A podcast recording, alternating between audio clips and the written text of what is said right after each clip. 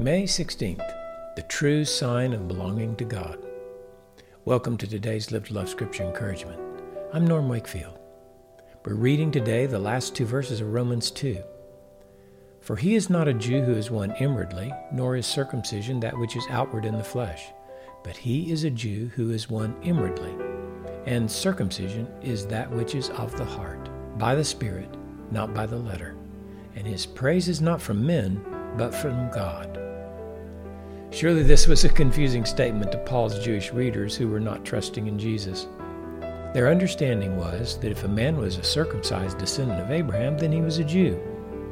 He introduced a new thought for them. What one does outwardly in the flesh to identify with a particular religion or with God has no value against fleshly indulgence. If they break the law, which is an indulgence of the flesh, then what good or value is being circumcised or bearing the sign in the flesh of belonging to God?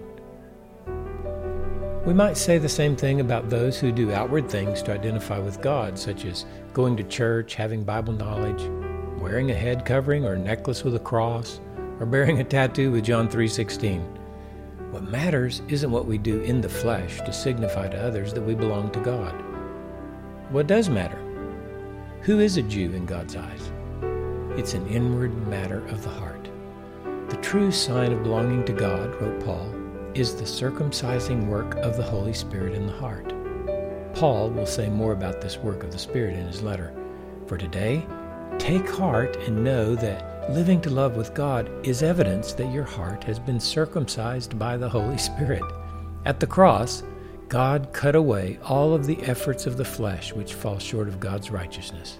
Then, when you heard the gospel and believed in Jesus, the Holy Spirit applied that circumcision to your heart.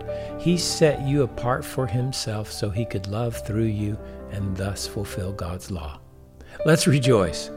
God will praise you because in praising you, He is praising His Son, who has accomplished the work on your behalf and through your life.